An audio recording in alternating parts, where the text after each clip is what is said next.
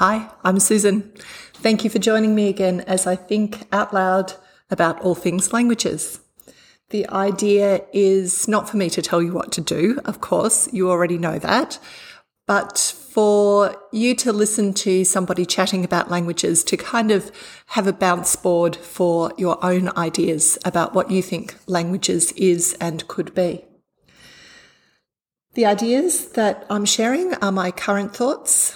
I'm always evolving and they do not necessarily res- represent my organisation, which is DOSCEL, Diocese of Sale Catholic Education Limited.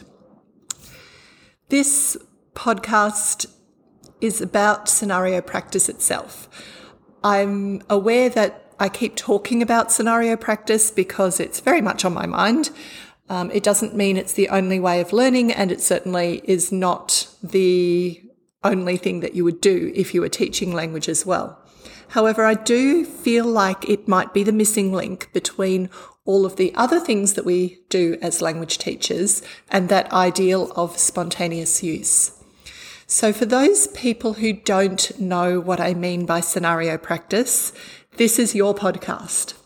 If you're really clear about what I do mean about scenario practice, you might feel like just listening in for a little refresher, or you can skip this one because it will go over things that you probably are already aware of. So, as a step by step situation, you would do scenario practice after you've done a bit of teaching.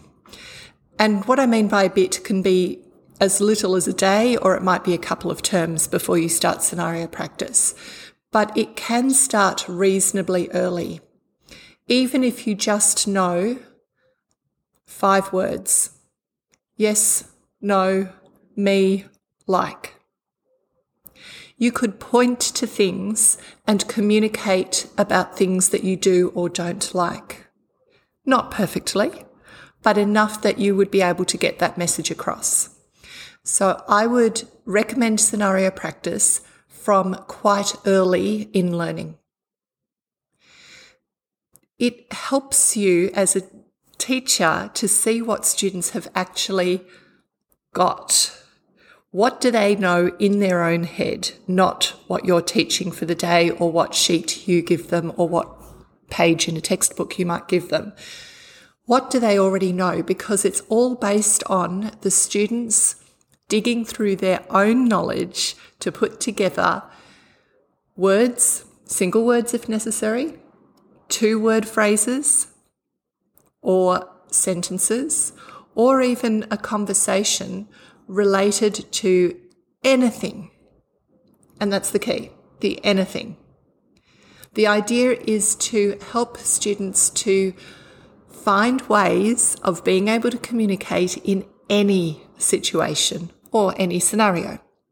And this is kind of the workshopping side of that. So students are able to have time to build those skills.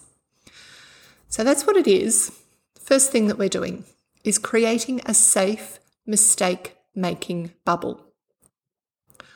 I often physically draw around the students. Well, not actually, you know, drawing on the floor or something, but I'll take my finger and make this lovely cloud around the students and say, this is your safe mistake making bubble. We're going to make mistakes. It's okay to make mistakes. I want you to be creative and try and put words together that you think would work. And then we're going to have a look at some of them and see if we can make it more correct later.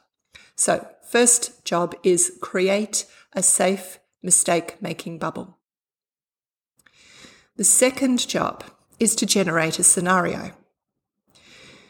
You could offer something that's related to the things that they've been working on already, or you could encourage your students to do it. A scenario can be anything. It can be a few words describing a situation. It can be a picture. It can be a video. It might be a book that you've just read. Um, Really, anything at all. You can generate it, they can generate it. The more anything at all it is, the more flexible students are going to become in how they respond to different things. Right now, I'm sitting and I'm looking at a UE Boom, a little speaker, and my scenario might just be holding up the UE Boom in front of the students and they might respond to it. I usually offer three dot points. So, first job is mistake making buff- bubble, second job, generate a scenario. Third job is to put three dots on the board. As a whole grade, the students can choose three words that they might not know in the language that they might want to use in that scenario. So if the UE Boom was what I was holding, UE Boom might be one of the th- words that they choose. Listen might be one of the words they choose, and music might be one of the words they choose, just for example. First job, mistake making bubble. Second job, generate scenario. Third job, three possible new words that they don't already know per grade, not per person. And then give those students those words in the language that you're working on. Fourth job, pair students up, give them whiteboards, markers, and ask them to write between 3 and 20 responses to that scenario. If you're working with a scripted language, I just ask them to write it in whatever English spellings might make sense to them. So they're writing in English letters. If you're not working in a scripted language, of course, they can have a go at doing it in whichever language you've got. Let them know that the spelling is not important. So if they write mi chiamo and they write it with a K instead of a CH, just let it go for the moment. What I want to know is could they say it if they wanted to say it? So let the spelling just slide away for the moment. Create a safe mistake making bubble. Generate a scenario. Offer three dot points. Pair students with whiteboards and ask them to write between 3 and 20 responses. Why 3 and, or 20? 3 means that every student goes beyond just their first idea. And 20 means those students who are able to generate a lot more information and be a lot more creative have the time and the scope to do that. So all students will be writing for somewhere between 5 and 10 minutes. Once they've got their sentences on the whiteboards, it's there's a kind of two ways here. One is that they turn the boards over, actually, they read the boards to each other so that they're reading it from the boards. Then they turn the boards upside down and start to read it without looking at the boards. Or before they do those steps, you might choose to fix something in the grammar patterns or something that is glaringly needing fixing.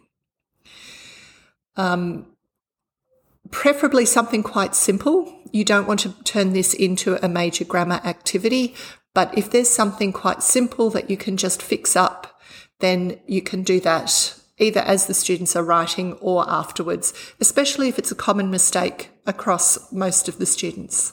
So either a little bit of grammar tweaking, then students read what they've got on their whiteboard to each other, turn the whiteboards down and say it again.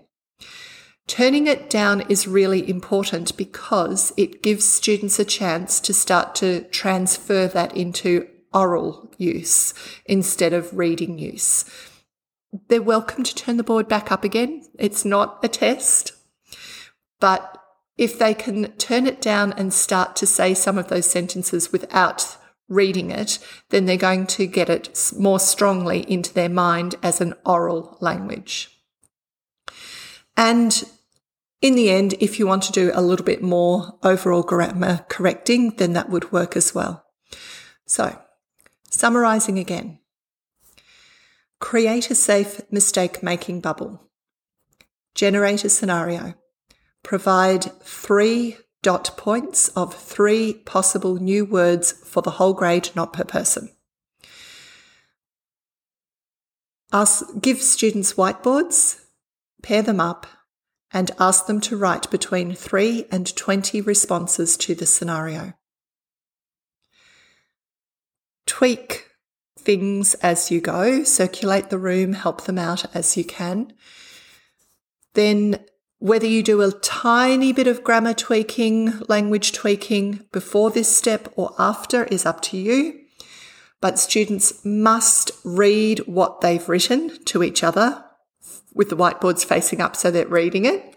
Then turn the whiteboards down so they're beginning to say that as an oral practice. This way, students become able to use the language in lots and lots of different situations, but they're building that problem solving skills that help them to use any language that they might come across in their lifetime and have a go with that to make some meaning out of it without feeling like they can't say anything until it's correct before they start, which is very disabling. Tell me what you think of that. The next couple of podcasts are about the blockers that I'm finding some teachers might feel when they're doing scenario practice and potential ways of moving through them. Ja ne, which is a nice, friendly way in Japanese to say, see ya.